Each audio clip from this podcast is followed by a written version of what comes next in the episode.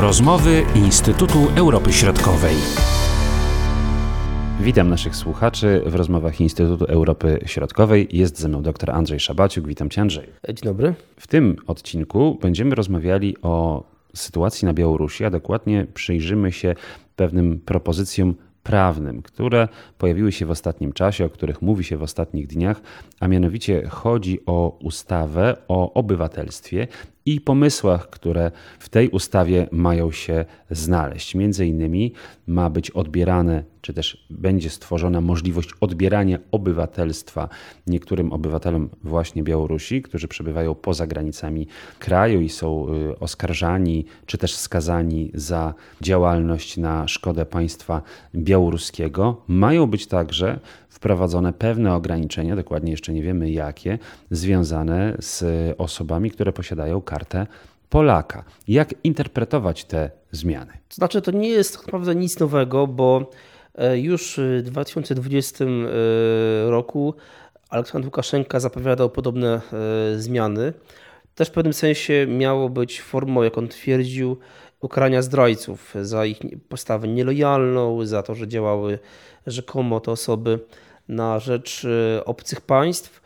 I takie pomysły, one były na poważnie dyskutowane, także w kontekście między innymi tej słynnej afery z arcybiskupem Tadeuszem Kondrusiewiczem, kiedy zakazano mu wjazdu na Białoruś, mimo tego, że był obywatelem Białorusi. I wtedy pojawiły się głosy, że ponieważ on jest osobą nielojalną, jest osobą, która atakuje władzę, atakuje Białoruś, to powinna taka osoba stracić obywatelstwo Białorusi. Oczywiście później cała sprawa została załagodzona między innymi dzięki aktywności Watykanu, ale te pomysły, one były bardzo na poważnie brane przez władze białoruskie. To też wynika z tego, moim zdaniem, że Łukaszenka jednak obawia się tych środowisk opozycyjnych, że one na skutek różnych perturbacji politycznych mogą po prostu stać się poważną siłą, która będzie zagrażała politycznie także w przyszłości Łukaszence. Tym bardziej, że jego pozycja jako lidera, jako, jako przywódcy Białorusi, samozwańczego przywódcy Białorusi, ona jest z miesiąca na miesiąc coraz słabsza.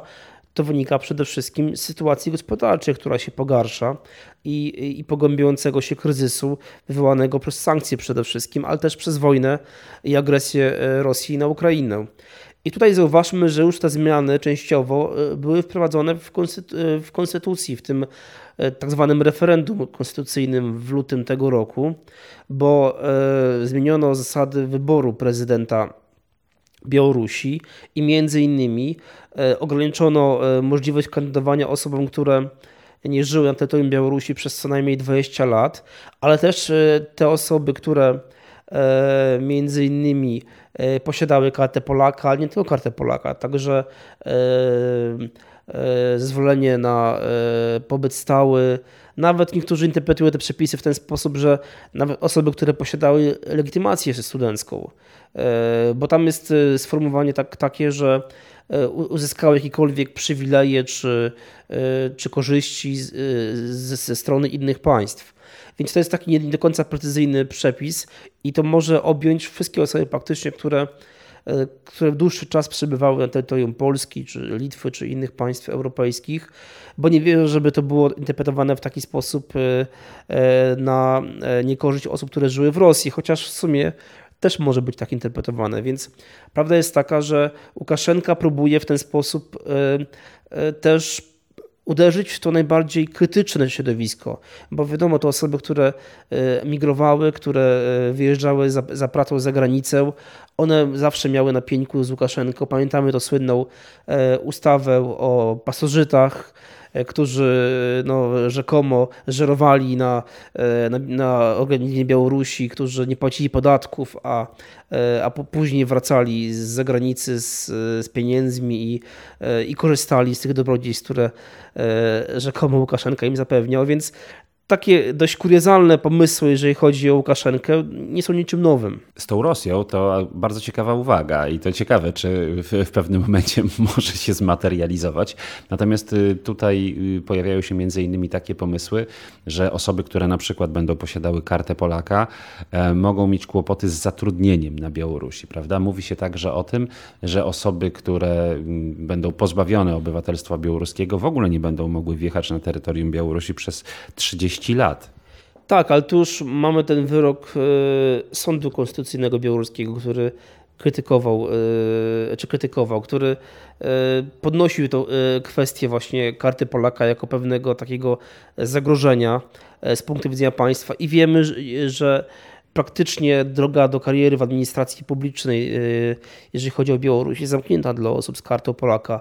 Tylko te przepisy, przynajmniej takie są informacje, no nie wiemy w jakim kształcie one wejdą w życie, one zakładały także, że każda osoba, która funkcjonuje czy mieszka na terytorium Białorusi, będzie musiała raportować na temat wszelkich przywilejów, jakie uzyskała w w innych państwach, czyli na przykład właśnie owe, nawet owe legitymacje studenckie, zniżki na przejazdy, kwestia pobytu, czasowego pobytu na stałe za granicą.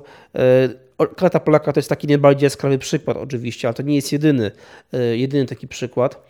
I, i będą miały oczywiście utrudnioną czy całkowicie zamkniętą możliwość kariery publicznej, bo w sektorze prywatnym oczywiście przynajmniej na razie władze nie, ma, nie mogą zabronić tym osobom pracy, ale tu już powiedziałam, tak naprawdę to już wcześniej te osoby, które, o których wiedziano, że mają kartę Polaka, ich możliwość kariery czy kandydowania na wiele stanowisk była po prostu ograniczana, bo system wyborczy białoruski on nie jest systemem uczciwym tak naprawdę. Jeżeli władza chce daną osobę odsunąć od możliwości kandydowania, to, to jak najbardziej to, jak wiemy, są w stanie władze białoruskie zrobić. Więc to jest taki, taki, taki też pokaz słabości moim zdaniem prezydenta, tak zwanego prezydenta Łukaszenki, dlatego że gdyby on się nie obawiał tych osób, czy ich wpływów, ich, ich możliwości oddziaływania na politykę białoruską, to by się tym problemem w ogóle nie zajmował. A to, że próbuje te osoby nie tylko pozbawić obywatelstwa, ale też możliwości wjazdu na terytorium Białorusi, kandydowania w wyborach prezydenckich, kariery w administracji publicznej, to pokazuje, że on ma świadomość tego, że jego pozycja polityczna słabnie i bez takich radykalnych działań, które też one spotykają się z, z, z, z akceptacją części tego prorosyjskiego elektoratu, on nie jest w stanie utrzymać swojej władzy.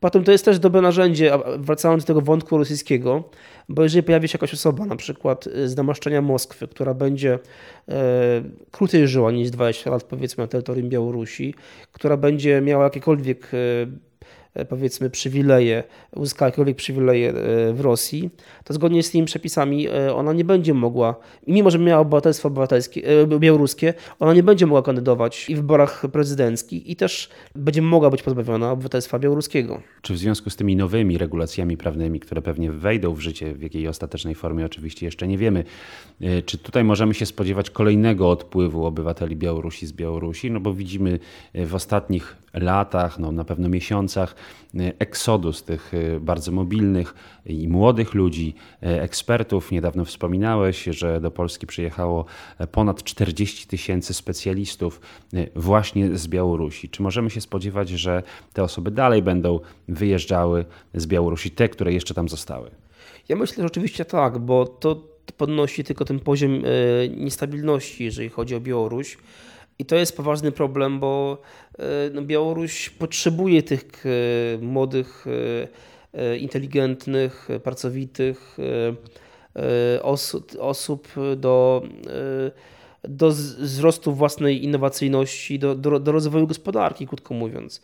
Szczególnie w tym trudnym okresie, bo obserwujemy teraz taki okres kryzysu, zapaści, jeżeli chodzi o Białoruś, co wynika też z tej sytuacji geostrategicznej, z wojny w sąsiedztwie Białorusi i też udziału Białorusi w tej wojnie. Więc ja myślę, że jednak Łukaszenka, podobnie jak Władimir Putin, on nie liczy się ani z własnym społeczeństwem, ani, ani z, z jakimś takim, z taką szeroko rozumianą racją stanu własnego państwa. Po prostu jego, jego celem jest utrzymanie się u władzy i wyeliminowanie wszelkich konkurencji.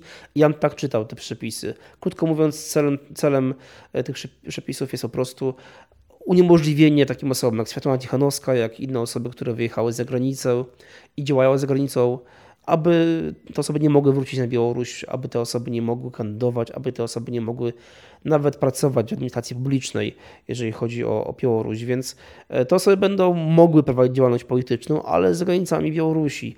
I jak widzimy z punktu widzenia samego Łukaszenki, on uważa, że takie osoby za mniej groźne, bo on sam zmusił między innymi Światłanę Cichanowską i też inne osoby próbowały zmusić do wyjazdu z Białorusi. Część wyjechała. Ci, co nie wyjechali, są w więzieniach i w koloniach karnych i, czeka, i mają już, część z nich ma już no, dość takie długie wyroki do, do siedzenia. To pokazuje, że on postawił taką alternatywę przed opozycją. Albo wyjeżdżacie i działacie za granicą, albo trafiacie do, do ciężkich więzień, do kolonii karnych. Nie ma możliwości funkcjonowania Białorusi i sprzeciwiania się Łukaszence. Bardzo dziękuję za ten komentarz. Andrzej Szabaciuk, do usłyszenia. Dziękuję, kłaniam się nisko. Były to rozmowy Instytutu Europy Środkowej.